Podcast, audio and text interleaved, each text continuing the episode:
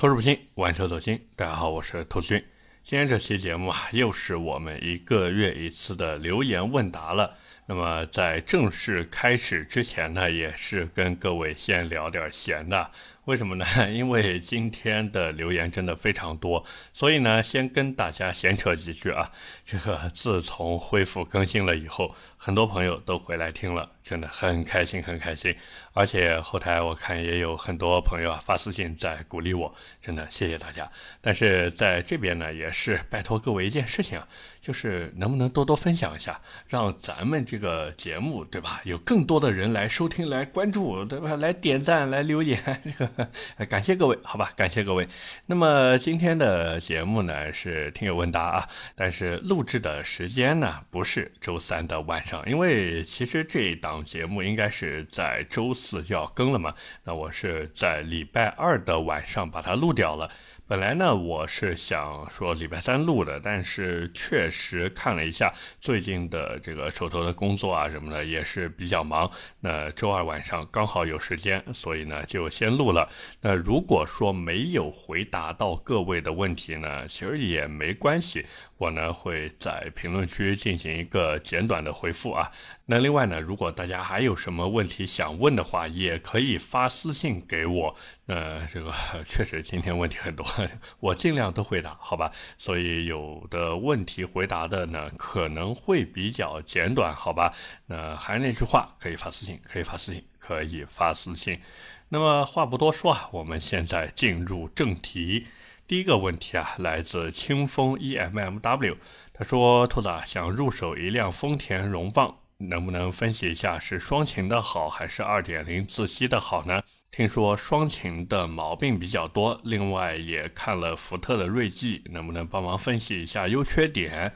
其实我觉得，如果买荣放的话，入手双擎版本没有什么毛病。它无非就是售价会比2.0自吸的贵一点嘛。但是你想想它的这个动力表现，想一想它的经济性，对吧？燃油经济性真的很 OK 的。那之前很多人吐槽这个双擎的毛病多，是因为什么呢？一个机油乳化。再一个电池故障，但是回头想想，这个丰田给混动车的电池好像保修期限是八年或者二十万公里，对吧？哪个先到就算哪一个，所以问题不大，直接买就可以了。那么锐际那个车子呢，我是觉得不太适合家用，虽然福特给它的定位是一个家用 SUV 啊，但是那车真的更适合自己开。它的动力表现呢，毕竟 2.0T 高功发动机加 8AT 变速箱嘛，包括它的这个底盘有一堆这个铝合金件，对不对？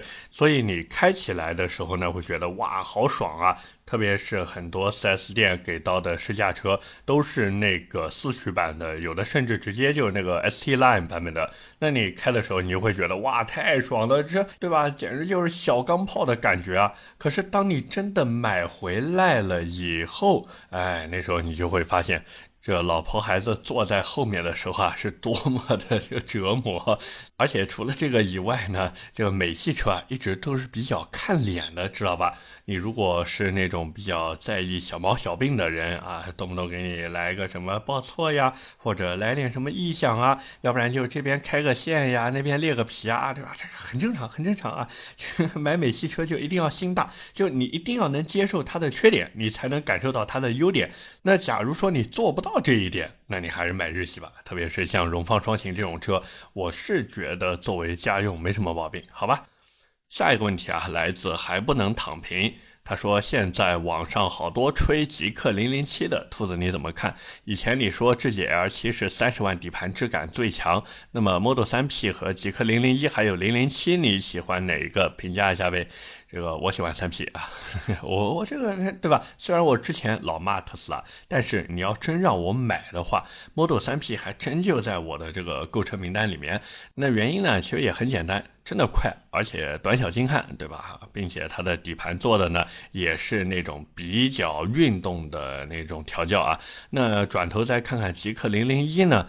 这个车确实是一台好车，但是它的尺寸，首先对于我自己来说太大了。那另一个呢，就是它的底盘是走一个均衡路线，我是觉得运动性不够极致。当然不是说它没有极致的版本，那个极氪零零一 FR 很牛，真的很厉害啊，这个车子。那极氪零零七呢，我没开过，不好评价。但是你看看它的那个广告，对吧？就这么说吧，什么车最喜欢被别人拿来当对手？你买它呢，最起码不会错。所以你如果真的让我来选的话，三十来万预算，可能首选还是 Model 3 P，然后次选的话，应该就是极氪零零一，或者啊，这个 透露一个小道消息啊，智己那边。要出 L 六了，好吧？所以这个，嗯，各位懂了吧？至于极氪零零七那个车呢，我是觉得整个车身的造型设计不是很对我的胃口。那假如你觉得这车不错呢，我是建议不要急着入手，最起码你说等它实车上市以后，能够去深度体验试驾了，你呢再去开一开，顺便呢看看网上的真实的车主反馈，就是看看这车到底实际用的怎么样。如果反馈还行啊，觉得挺 OK 的，那到时候入手也没什么毛病，好吧？下一条问题啊，来自 idol summer，他说：“兔子，你感觉新款帕美和卡宴的内饰是不是有点用力过猛，越来越像国产新能源了，没特色了？”哎呀，这也没办法呀。第一个，卡宴和帕拉梅拉他们的车主平均年龄，如果我没记错的话，好像是三十二岁。那整个保时捷的车主平均年龄好像也只是三十七岁左右。那换句话说，都是四十岁不到的正当年，甚至可以说很年轻的客户。你弄得那么老气，弄得那么死气沉沉，他们买账吗？对不对？那再一个呢，就是车内大屏化的设计是现在整个汽车圈的一个潮流。换句话说，就是大家都有的东西，你没有，那很不合适。并且保时捷它也没有说高端到那种能够彻底教育客户、彻底教育整个市场的这个高度。反正我是这么认为的。就它没有办法像劳斯莱斯那样，对吧？劳斯莱斯推出一个闪灵，你要是真去 4S 店没问的话，那个销售都不会跟你谈这车的续航有多少，这车的百公里加速到底几秒，不会的。销售只会跟你说，劳斯莱斯闪灵给你带来一种全新的、从未拥有过的驾驶体验和生活方式。哎，你看这么一说，是不是一下就高端了，对不对？但是保时捷它达不到那个高度，所以呢，它就必须要去迎合这个市场，迎合那些愿意为它买单的客户，而这也就解释了它为什么哪怕像卡宴和帕美这种车子，也是内饰越做越年轻。说到底，就是为了卖车挣钱，就这么简单，好吧？下一个问题来自幺三九三九五幺 ASJY。他说：“问一个情感问题，自己研究生了软件专业，周围社交圈女生太少，性格偏内向，有什么方法可以脱单呢？”哎呀，这个 怎么说呢？呃，网上最近不是有一些视频很火吗？就是什么相亲请女孩去吃饭，对吧？就是同样的东西，你如果给你的兄弟去吃，这个啊，某愿拜为义父，对不对？说白了，有时候不是饭不好吃，只是大家的口味不一样。但是还是那句话，就是遇不到合适的，真的千万不要将就。缘分这个东西啊，很奇妙，是不是？这缘分到了，挡都挡不住。缘分要是没来，你强求也没什么用，好吧？与其纠结这个谈对象的事情，还不如想想怎么搞钱呢。真的。下一个问题啊，来自代实自述，他说：“兔子，请问九点九八万的别克威兰六可以吗？”哎呀。别克威兰六这车吧，它很薛定谔。怎么说呢？就是你说它可以，确实也可以；你说它不可以，好像各个方面都差点意思。就是一个特别无功无过，你这个啊找不到什么特别多的亮点，但是呢也没有什么太大槽点的车子。所以你买它当个代步工具，对吧？十万块钱的价格也不是不行。但是这有一个前提是什么呢？是第一个，你不要想隔壁的。秦 PLUS DM-i 到底降到多少钱了。第二个，你千万不要想这个威兰六之前走特殊渠道，就比如网约车公司代购的渠道，能够七万多就能拿到裸车。所以这个你如果不纠结这个的话，OK，那你入手没什么毛病。但是假如你这个听我这么一番介绍完以后，一下子就退烧了，不想买了，那这个呵呵呵只能说你对这车还是犹犹豫豫的。那与其这样，还不如再看看别的产品，好不好？下一个问题啊，来自静夜思 ZZ，他说有一个朋友准备一万七入手一辆一三年的长安逸动，想问一下那个 CAT 的变速箱质量怎么样？这个无中生有吗？但我们有一说一啊，这个一三年的长安逸动配 CAT 的变速箱呢，你说质量怎么样？毕竟 AT 变速箱嘛，但是你真的指望它有多好的驾驶表现、性能表现，包括油耗表现，这个真的不要指望了。而且我一直觉得，就是你说一两万块钱，就我们说的再宽泛一点吧，两万块钱左右，三万块钱以内。我是劝各位不要去买那种老的国产车。你想想看，一三年的长安逸动都十年车龄了，马上十一年了。这个十年之前，我不认识你，你不属于我，是不是？这个十年之前的国产车做的到底怎么样？大家呢都是心知肚明的，对吧？所以真的，你与其这个价位去买老的国产车，真的还不如看看合资买菜车。最起码你买回来好修好养，而且相对而言更稳定一些，好不好？下一个问题啊，来自九元涅槃，他说看了 CT 五的次顶配，但觉得这套动力组合的轮上马力实在不堪。说兔子作为车主评论一下，我不是 CT 五车主。我是 CT 六车主，哎，我们这个对吧？哎，去，哎，对吧？什么汗蒸馆什么，那都是呃停在大门口的啊。你们 CT 五只能是不是 往边上停一停啊？但有一说一呢，这个 CT 五也好，CT 六也罢，他们用的都是那一套动力总成。就是二点零 T 的 LSY，然后再加上十 AT 的变速箱，反正拖我 CT 六这车油门踩到底还是有一些推背感的，最起码不会像公路闪电那个样子，你踩死了都没反应嘛，对不对？那他呢说自己还看了 SL 的四五高空，各方面呢都满意，唯一的问题是现在的假 Quattro 真有网上说的那么不堪吗？预算没问题，但是这个四驱得保证我安全。他说他自己是开车大脚给油的那一种，这个开车大脚给油呢都挺危险的。但是相比之下呢，A4L 的四五四驱真的很强，就是大家千万不要被网上一些人带节奏，要不然说什么哎呀无后驱不豪华，要不然说什么只有后驱才更强。反正说这话的人自己开一个后驱的九幺幺没跑过飞度，好吧？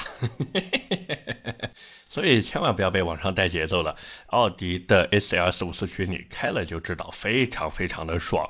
那么转头看看 CT 五的动力，哎，真的太拉胯了。并且后驱车呢，你如果真的说喜欢大脚给油的话，可能比 A4L 的那个四五四驱，就他们用的这种啊夸丘 Ultra，对吧？好多人说是假四驱，可能会比那个更难开，好不好？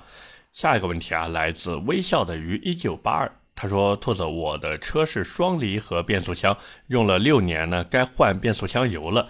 目前啊，市面上重力换油的要八百块左右，换油机换的呢要一千五左右，差价将近一倍。他的问题是换油机换油值得吗？其实换油机价格贵是因为两个啊。”一个呢是它循环换油嘛，就相当于什么一边出一边进，就小时候做没做过那个数学题啊？呃，没事闲着干，对吧？给池子里面一边开水一边放水啊，基本上就这么个概念。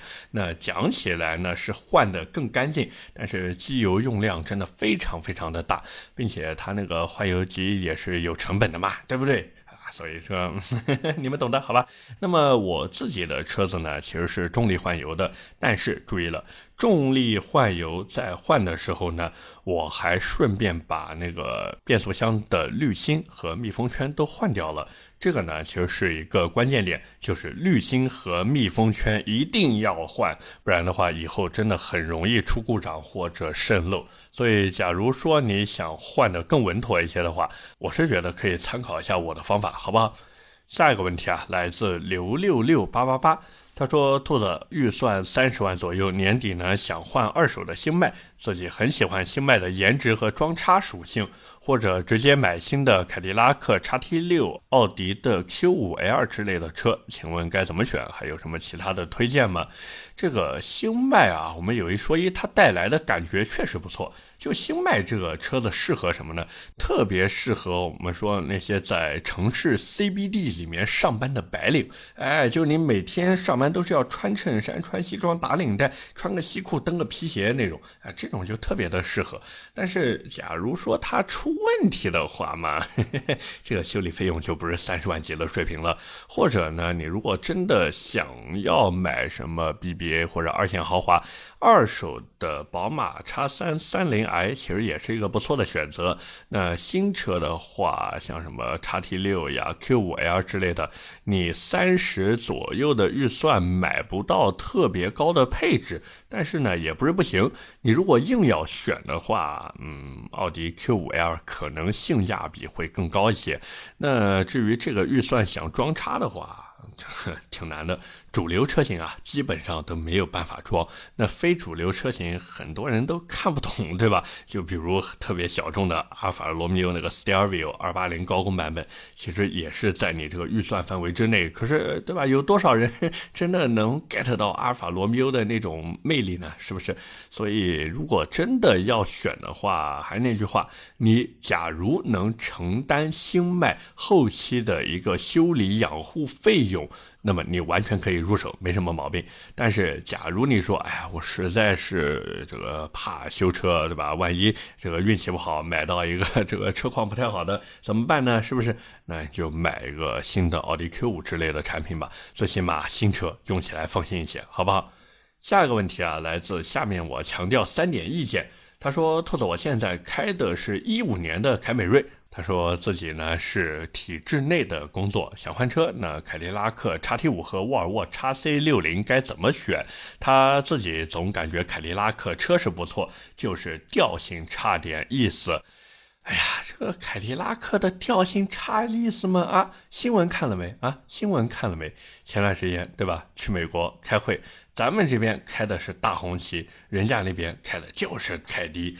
但是呢，你体制内工作。那我觉得必须沃尔沃啊，主打一个稳重，对不对？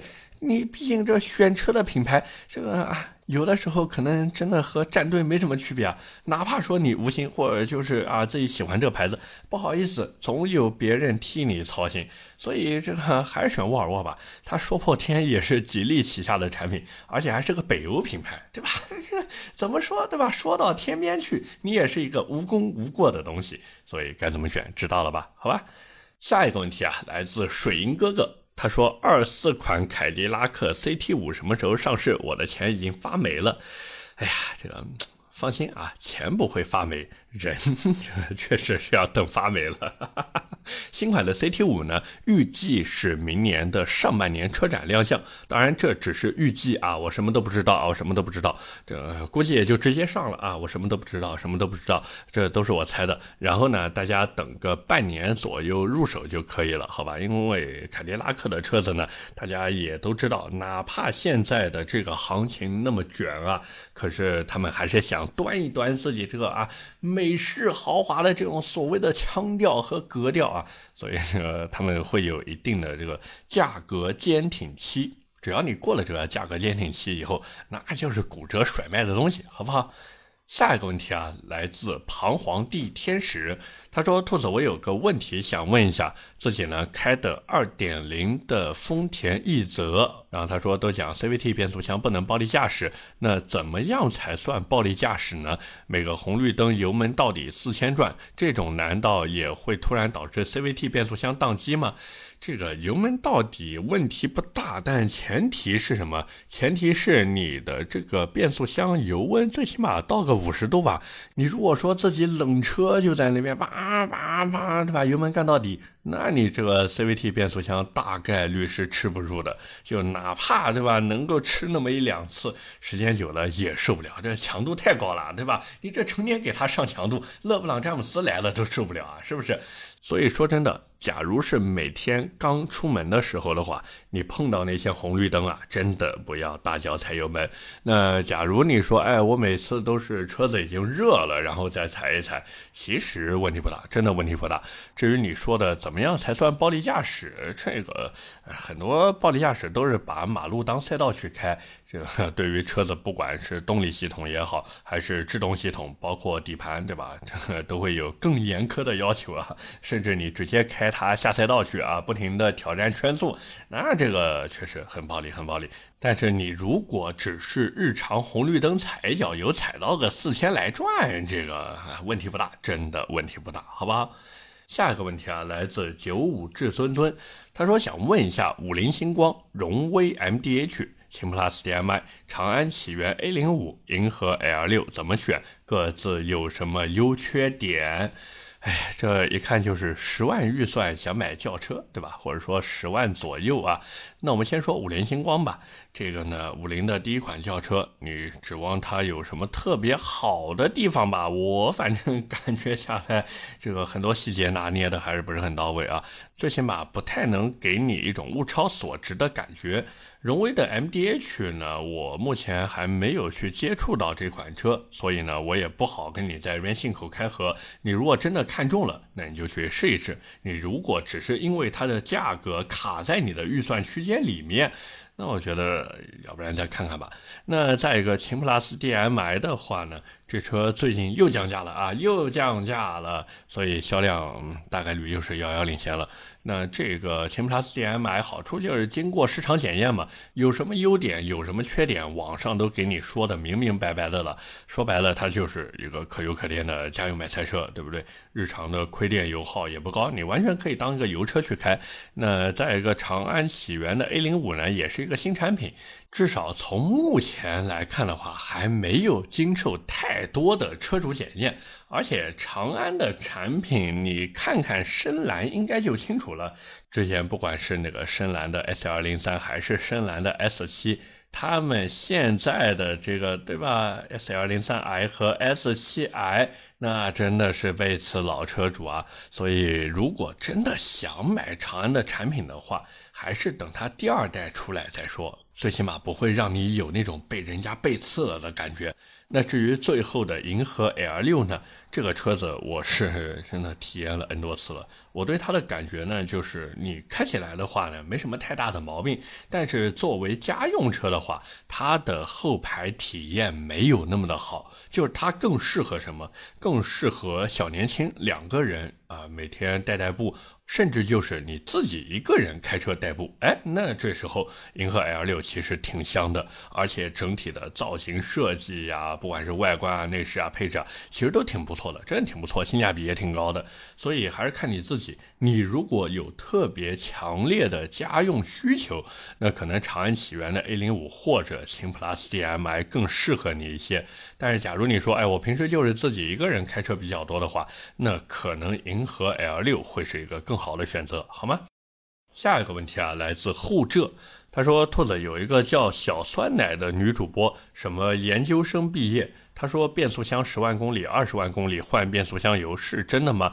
我大众途观六年了，开了七万公里，需要换变速箱油吗？这你说这个人，我之前真不知道，但是听你一说，我去查了一下。哎，这么说吧。”他的那个视频文案，我一天能写八百个，这个 真的是，反正挺水的，真挺水的。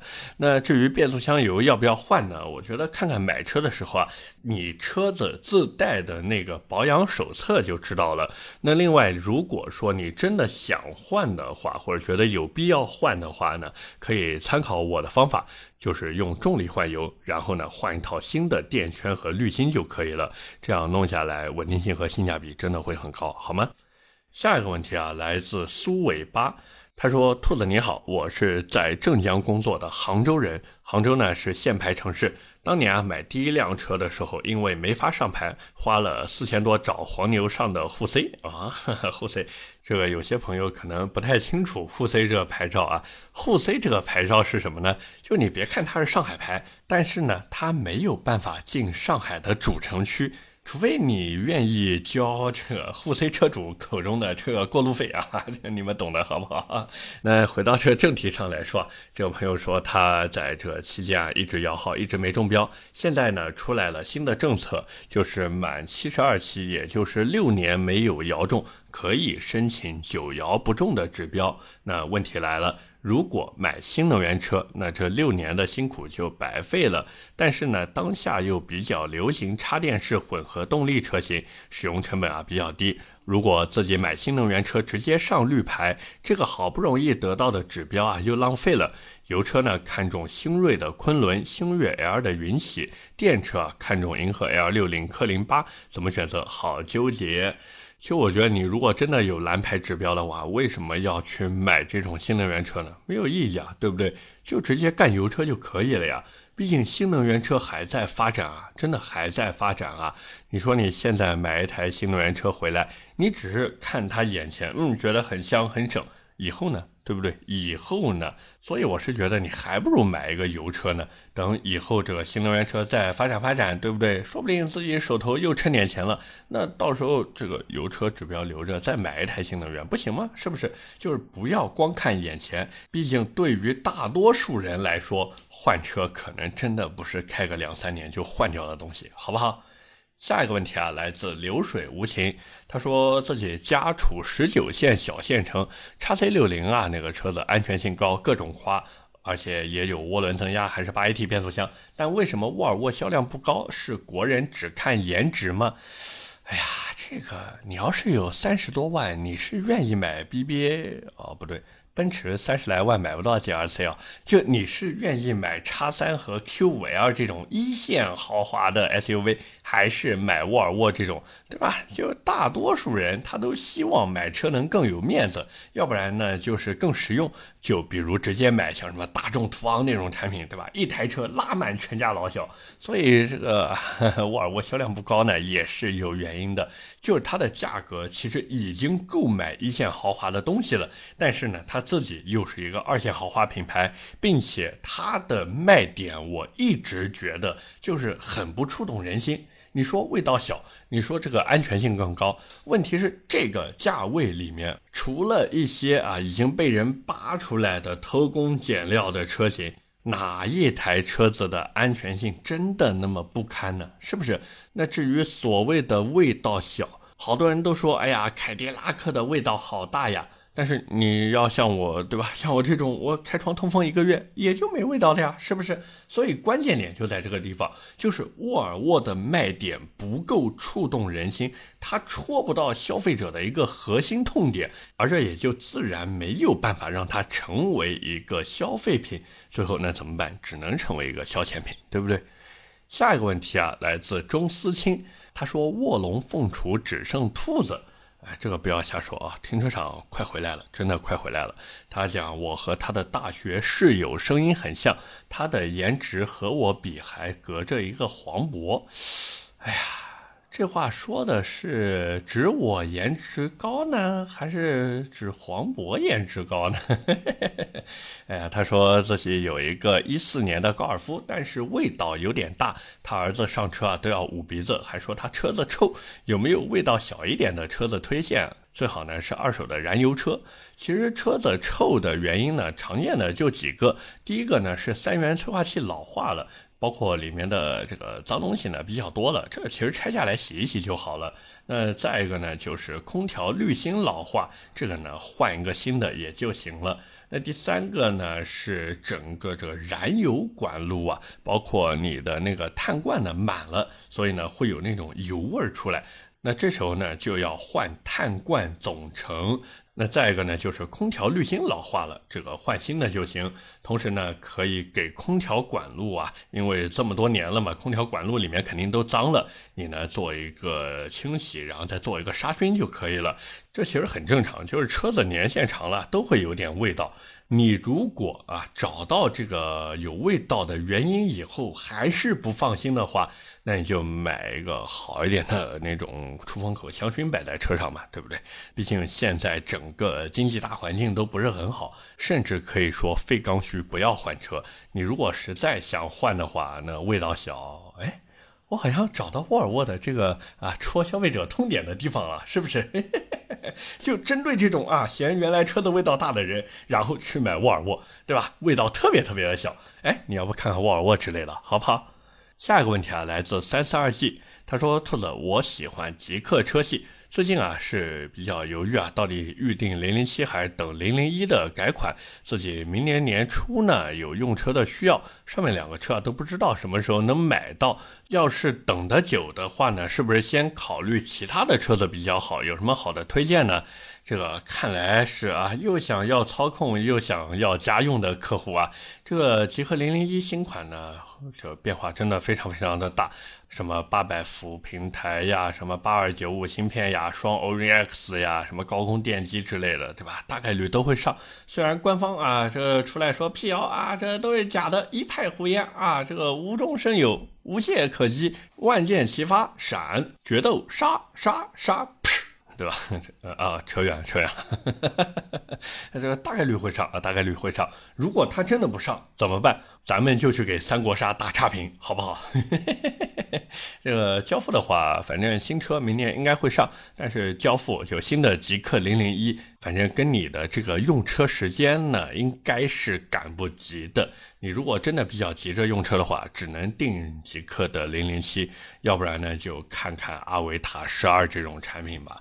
毕竟年底了，真的有心思去发新车的车企也寥寥无几了。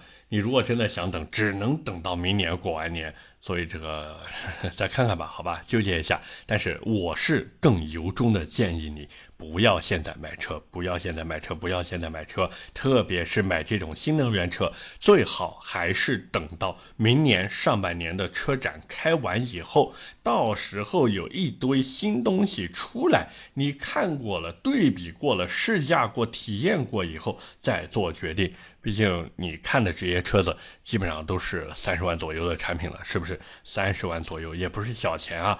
更何况你还是拿这个钱去买一个新能源车，真的慎重一点吧，好不好？下一个问题啊，来自硬标，他说：“兔子兔子，请问一下，Lululemon 这个品牌是什么档次？怎么能卖这么贵啊？”哎呀。Lululemon 这个牌子，对吧？卖的就不是档次，卖的是人设。你说它卖便宜了，怎么凸显自己的一个与众不同啊？是不是？你说同样是这个穿个瑜伽裤出门，你穿迪卡侬，他穿 Lululemon，对吧？你同样是萌，这个隔壁还有个萨洛蒙，嗯，就完全不一样，对吧？客户要的是什么？要的是那种既能彰显自己身份、品味和生活态度的产品，但是同时这个产品的品牌又不是曲高和寡、无人了解、价格离谱的。哎，这么说懂了吧？那 Lululemon 切的就是这么一部分人。你看他的东西，虽然横向对比觉得嗯挺贵的，但是大多数人够一够呢，也是能够得到的。而且说出去，大家都知道，嗯，Lululemon，哇，你是一个热爱生活、热爱健康的一个人，对不对？所以这，嗯，懂了吧？好不好？下一个问题啊，来自听友九三九六九零四七，他说：“兔子想问一下，听说首批车的用料是最好的，越往后降价优惠，零部件会换成次一些的，来保证利润，这个是真的假的？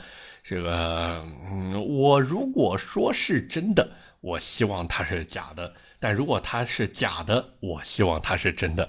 其实实际上后期有的车企确实是会换供应商，这个我是有所耳闻的。另外呢，有的就是它后期之所以降价优惠啊，是因为成本摊销了，所以也就敢放优惠了。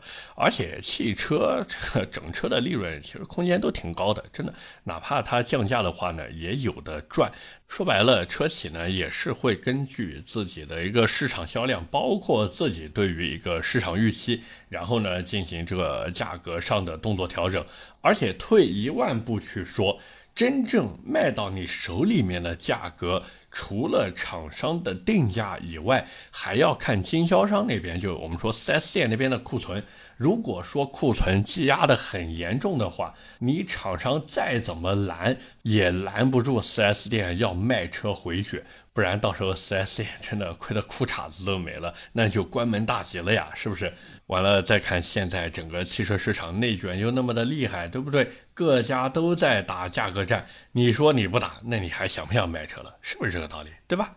下一个问题啊，来自勒布朗梦，他说：“兔子，我最近看中了穆萨。”哦，现代那个车不就是 i 叉三五吗？然后他说自己谈了一下价格，裸车优惠两万三，还有没有再谈的空间？另外就是这车怎么样，靠谱吗？有没有类似的车型推荐？只考虑空间和耐用。这个车子现在主销的就是那个十二点九八万的版本，那优惠两万三的话，这个看地区，有的地方甚至能谈到三万左右，但是有的地方可能两万五、两万六，基本上就是一个极限了。那这车呢，反正无功无过，你如果只考虑空间和耐用的话，我觉得可以买，没什么毛病，好吧？下一个问题啊，来自大东五四幺零幺零，他说想问一下三刀的阿维塔十一续航达成率是不是在百分之六十左右？哎，这个不要瞎讲啊，这个某车帝对吧？之前不是搞了一个下测嘛？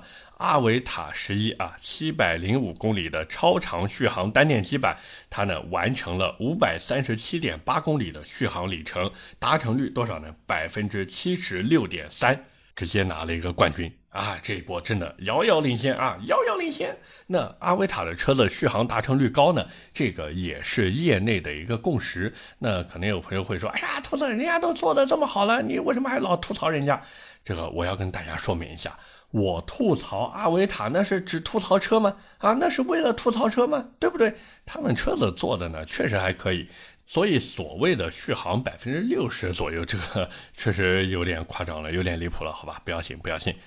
下一个问题啊，来自三枝两叶。他说：“兔子，可变悬架功能对于提升 MPV 舒适性、驾驶品质重要吗？”这个我们先说一下这个东西啊，就是 MPV 它在开的时候呢，因为车子大，然后又重又宽嘛，而且车身高度也挺高的，所以除了这个重心不太稳，然后避震给的支撑性，就如果没有这个可变悬架的话，它的避震。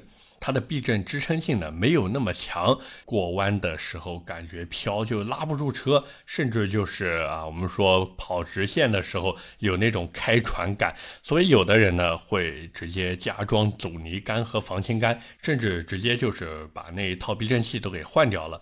那么他还说自己看传奇 E 九宗师版比冠军版贵四万，除了各种探头传感器的差异以外呢，就是多了电磁悬架，然后新的蓝图梦想家旗舰版比尊贵版呢又贵了五万，主要呢就是多一个空气悬架。想问一下，为什么像理想这种车子有空悬还是会被吐槽开船感？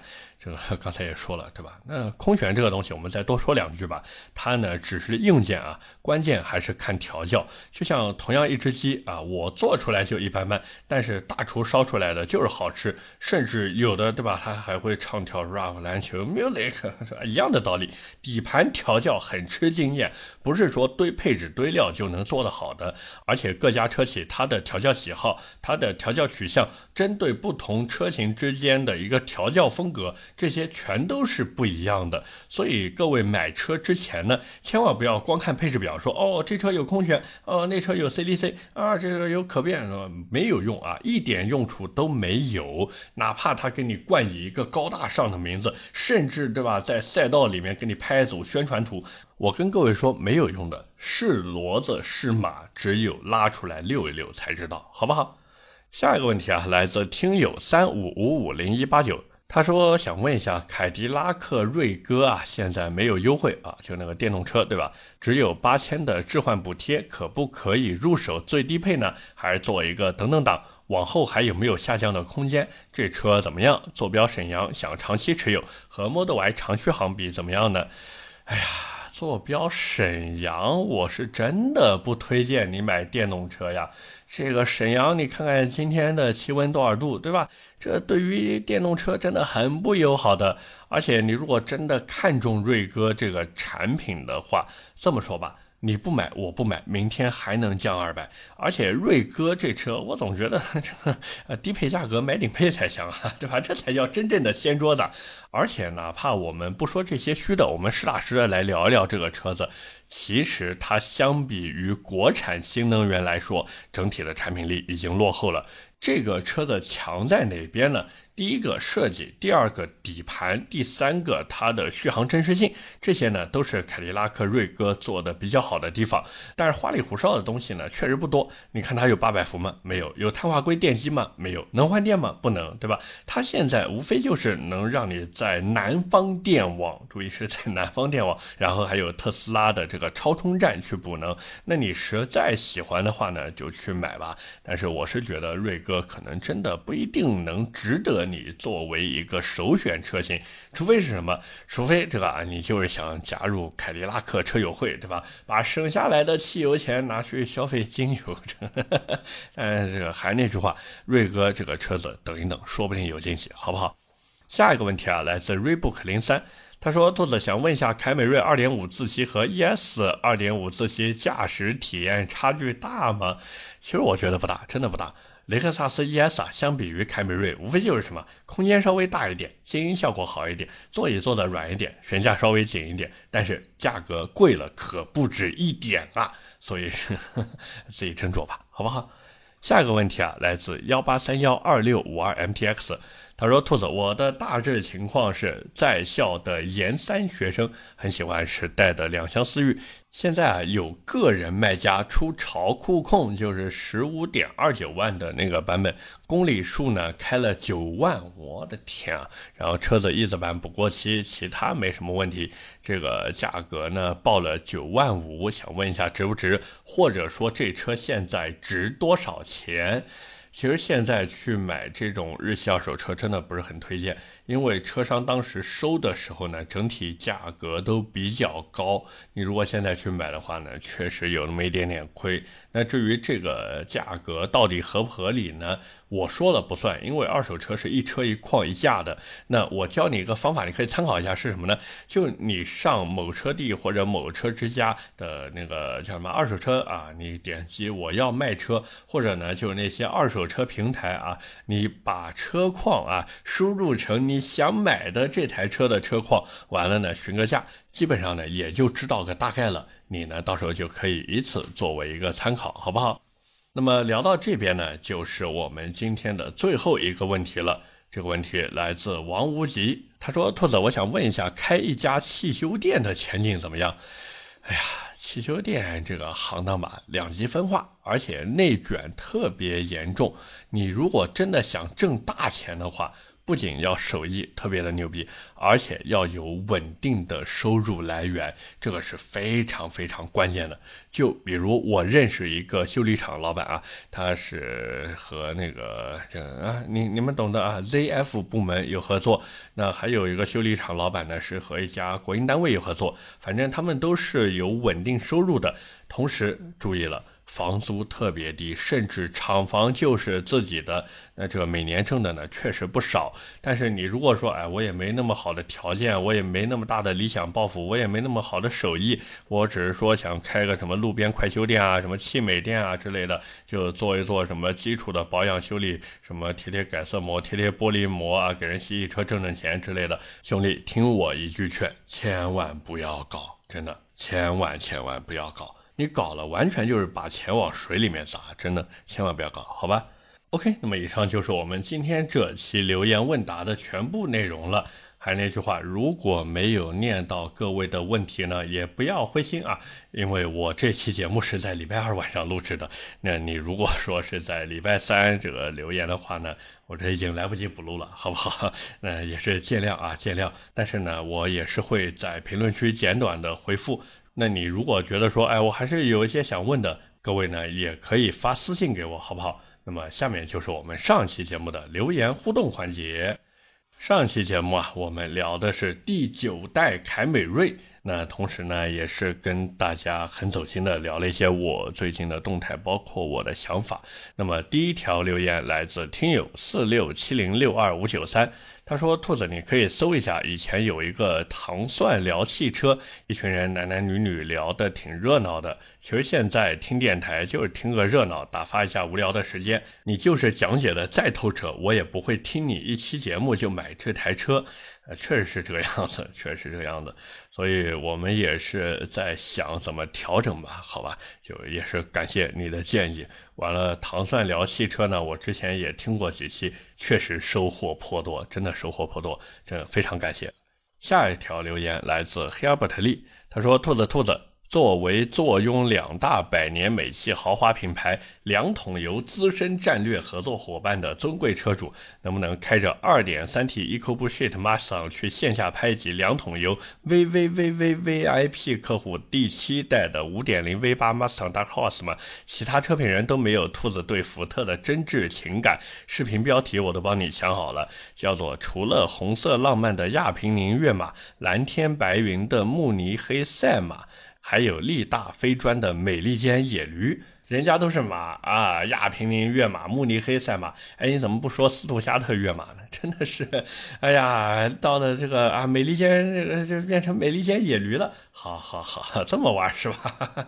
这个回到 Dark Horse 上面来说。那个车子，反正以我这个成天 diss 福特的，对吧？